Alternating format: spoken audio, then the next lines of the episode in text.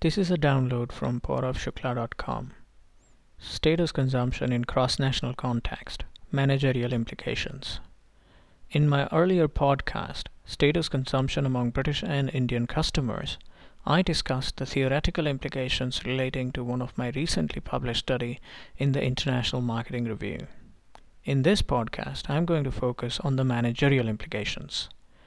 To briefly summarize the study, it focused on three antecedents to status consumption, namely A. Social psychological antecedents, B. Brand antecedents, and C. Situational antecedents. Customers buy and use status products or brands to assist them in achieving a particular goal and project a message about their self. The findings of the study show how and why customers engage with status products in different countries and cultures. The findings also demonstrate that several factors which were important predictors of status among the British consumers were not significant predictors for the Indians, and vice versa. These findings have noteworthy implications for brand managers in developing a pertinent strategic action plan to engage customers with their brands in developing and developed markets. The findings suggest that creating an entirely standardized marketing strategy for status products or brands will prove ineffective due to the significant differences among customers between the developed and developing markets. There is certainly a prospect to standardize some features of the marketing strategy across countries for status products or brands. However, the differences in consumption and the overall engagement also suggest the need for adaptation. For example, ostentation provides an opportunity to standardization uh, across the market. However, adaptation is required when associating social gains, esteem indication, brand related features, and choice of situation for the strategic action plan.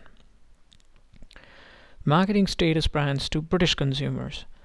For the British market, managers should focus on building a strategic campaign which demonstrates the brand as a way to gain popularity and to be noticed by others.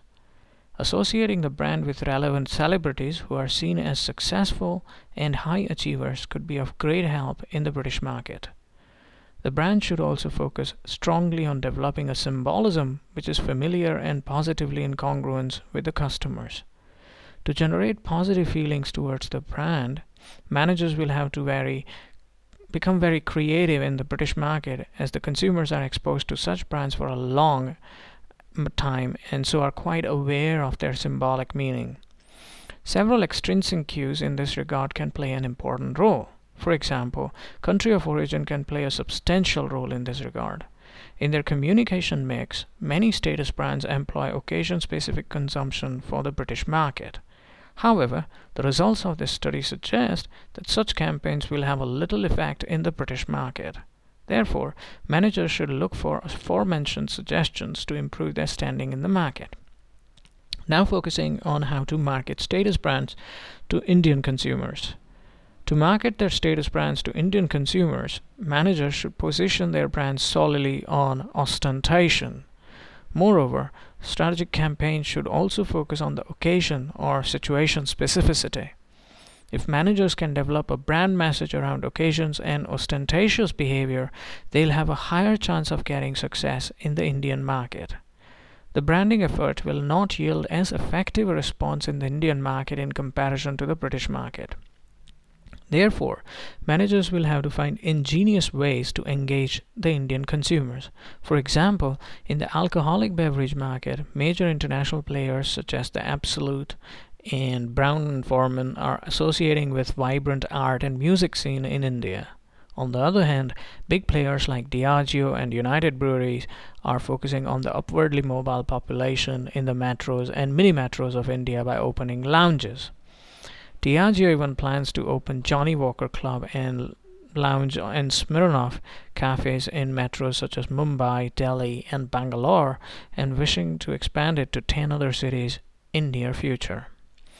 Thus, challenge for managers lies in creating a localized strategic action plan which incorporates a balance of standardized as well as customized response to the market reality. This study provides actionable results for managers involved in marketing status products in developing the strategic action plan. If you wish to read more about this um, research, you can go onto my website www.pauravshukla.com. Thank you and have a nice day. Bye bye.